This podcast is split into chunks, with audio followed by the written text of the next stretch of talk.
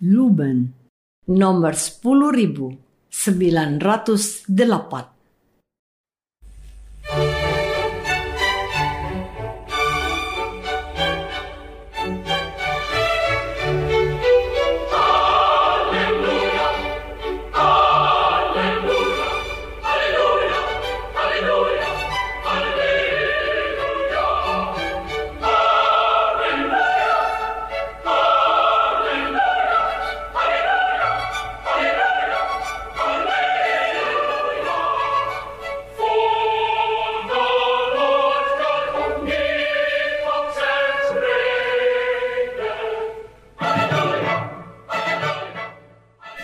Saudara pendengar di segenap penjuru tanah air, selamat bergabung dengan Lumen Indonesia. Lumen Indonesia siap melayani Anda setiap hari. Saudara terkasih, marilah kita bersatu dalam Tuhan kita Yesus Kristus yang tidak berubah dahulu, sekarang, dan selama-lamanya.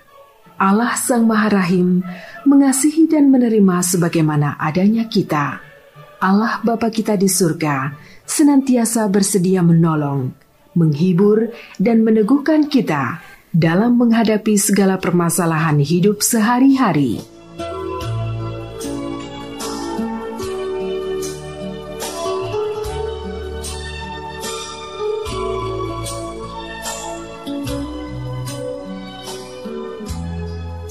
Saudara-saudari, marilah kita mendengarkan renungan dengan judul Harta Surgawi.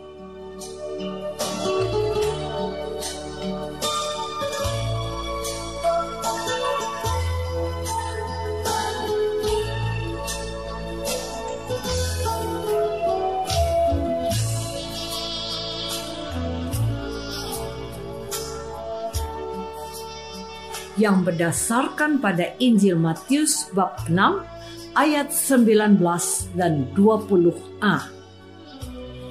Janganlah kamu mengumpulkan harta di bumi.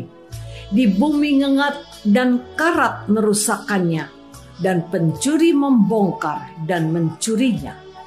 Tetapi kumpulkanlah bagimu harta di surga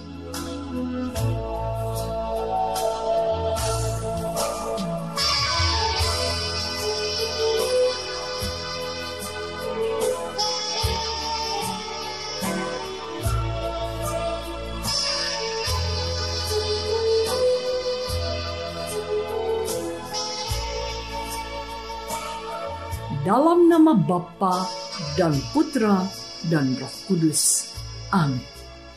Saudara-saudari terkasih dalam nama Tuhan Yesus Kristus. Saya kok sangat yakin bahwa tidak ada seorang pun di antaramu yang menghendaki hidup dalam kekurangan atau kemiskinan. Memang tidak ada seorang pun ingin dilahirkan dalam keluarga serba terbatas kemampuan ekonominya. Juga tidak ada seorang pun yang terkejut dilahirkan sebagai pangeran atau putri dari keluarga yang kaya raya. Yang membuat mereka sama adalah ini. Ketika mereka dilahirkan, tak seorang pun membawa sesuatu yang dapat dibanggakan. Mereka semua lahir tanpa apa-apa Bahkan mereka tidak mengenakan sehelai kain untuk menutupi tubuhnya. Hanya tangis yang terdengar, pertanda bahwa mereka dilahirkan dan hidup sebagai manusia baru. Tokoh perjanjian lama yang sangat akrab di telinga kita, yaitu Ayub, pernah berkata seperti ini. Dengan telanjang aku keluar dari kandungan ibuku. Dengan telanjang juga aku akan kembali ke dalamnya. Tuhan yang memberi, Tuhan yang mengambil. Terpujilah nama Tuhan. Ayub bab 1 ayat 21. Fakta ini yang kadang kita lupakan bahwa setiap orang dilahirkan tanpa harta. Hidupnya sangat bergantung pada orang yang melahirkannya dan orang-orang yang mencintai kehadirannya. Saudara-saudari terkasih, kisah Ayub dapat menginspirasi kita untuk tidak mengandalkan apa-apa di dunia selain Tuhan yang memberkati. Inilah ucapan Ayub tentang kuasa Tuhan yang disembahnya. Aku tahu bahwa engkau sanggup melakukan segala sesuatu dan tidak ada rencanamu yang gagal. Jadi, tidak ada alasan bagi Ayub untuk tidak mengandalkan Tuhan dan berharap hanya kepadanya. Berbanding terbalik dengan Ayub adalah kesombongan orang kaya yang bodoh dalam perumpamaan Tuhan Yesus. Orang kaya itu berkata, "Inilah yang akan perbuat. Aku akan merombak lumbung-lumbungku." dan aku akan mendirikan yang lebih besar dan aku akan menyimpan di dalamnya segala gandum dan barang-barangku. Sesudah itu aku akan berkata kepada jiwaku, Jiwaku, ada padamu banyak barang, tertimbun untuk bertahun-tahun lamanya. Beristirahatlah, makanlah, minumlah, dan bersenang-senanglah.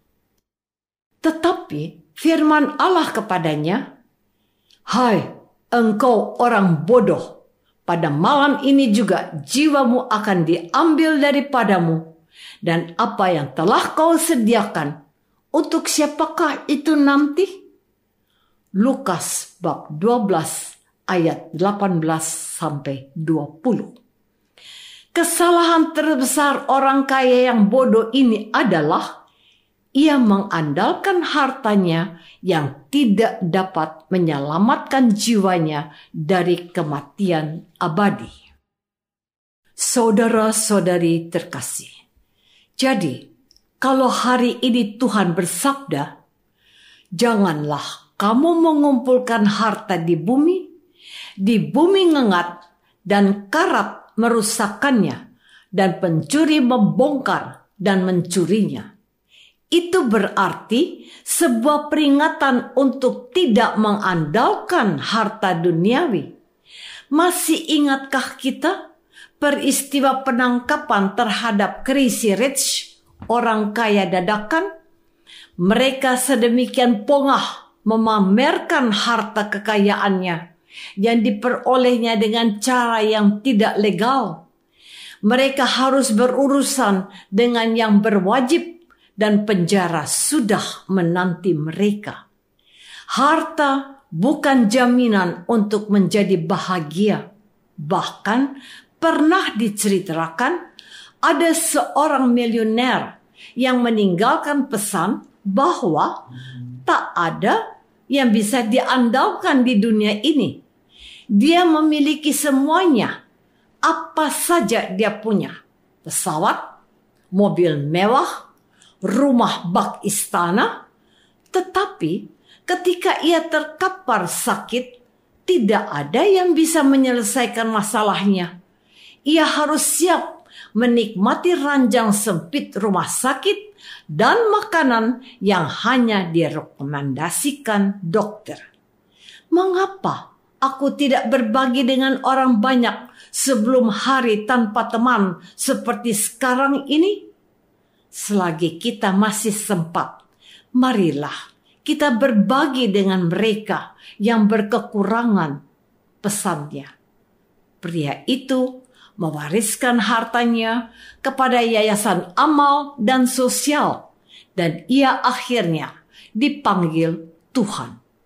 Tuhan tidak pernah melarang kita untuk menjadi orang kaya atau sebaliknya tidak membiarkan orang menjadi miskin.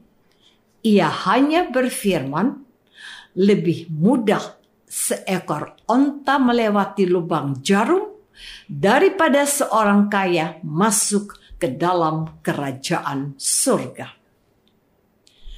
Saudara-saudari terkasih, Tuhan berfirman hari ini, tetapi kumpulkanlah bagimu harta di surga. Di surga ngengat dan karat tidak merusakkannya, dan pencuri tidak membongkar serta mencurinya. Sebab di mana hartamu berada, di situ juga hatimu berada. Katanya, orang kaya, banyak duit dan harta, hidup pasti bahagia. Tetapi mereka perlu menjaga kekayaannya. Mereka memakai kamera CCTV di berbagai sudut rumah. Tidak cukup dengan itu. Mereka butuh jasa pengamanan seperti satpam atau kepolisian. Namun, tidak satu pun dari hartanya dapat menyelamatkannya dari kematian badan dan kebahagiaan jiwa jika dia tidak mengumpulkan harta surgawi. Harta surgawi itu apa? Dengan kata singkat dapat dikatakan bahwa mengumpulkan harta surgawi adalah patuh pada perintah Allah yang menghendaki kita menjadi orang baik seperti Bapa yang di surga. Bapa itu maha kaya, tetapi hatinya maha murah dan ia mencintai semua orang tanpa membeda-bedakan latar belakang apa pun. Dia meminta agar dengan kekayaan kita, kita bisa berbagi berkat dan kegembiraan dengan cara memberi makan yang lapar, memberi minum yang haus, memberi baju yang kedinginan, peduli pada yang tersingkir dan kesepian. Sebab yang terpenting adalah ini: mengasihi Allah dalam diri sesama yang membutuhkan kasih sayang kita. Ia berfirman, "Yang kau lakukan untuk salah seorang saudaraku yang paling hina ini, engkau telah melakukannya untuk aku.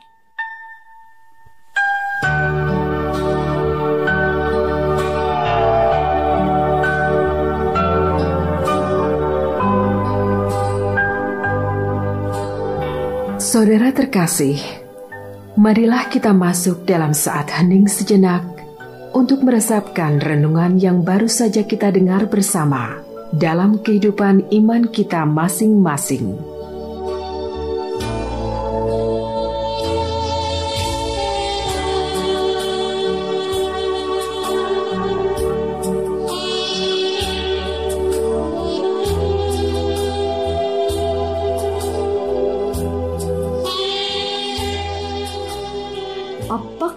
Aku terbelenggu oleh harta dunia dan mengabaikan kasih kepada sesamaku?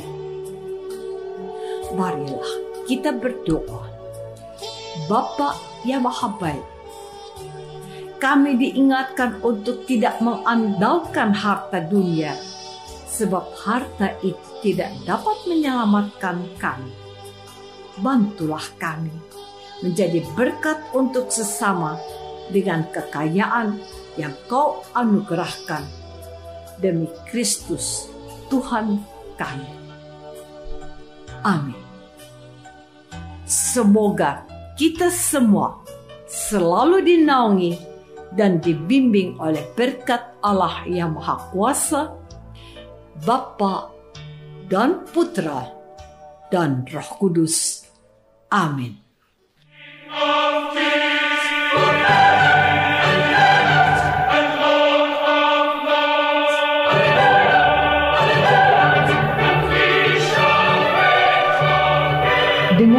Kasih dan sukacita, Lumen Indonesia mengundang saudara-saudara seiman di segenap penjuru tanah air. Sekiranya ada tanggapan ataupun saran, kirimkan surat Anda ke Lumen Indonesia. Terima kasih atas perhatian Anda. Sampai berjumpa lagi dengan Lumen Indonesia pada waktu dan gelombang yang sama esok hari.